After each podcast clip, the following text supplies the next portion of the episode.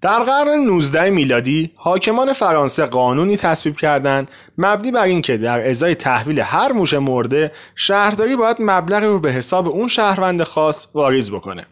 آره خیلی موش از بین رفت اما خیلی ها هم به همین منظور شروع به پرورش موش کردند.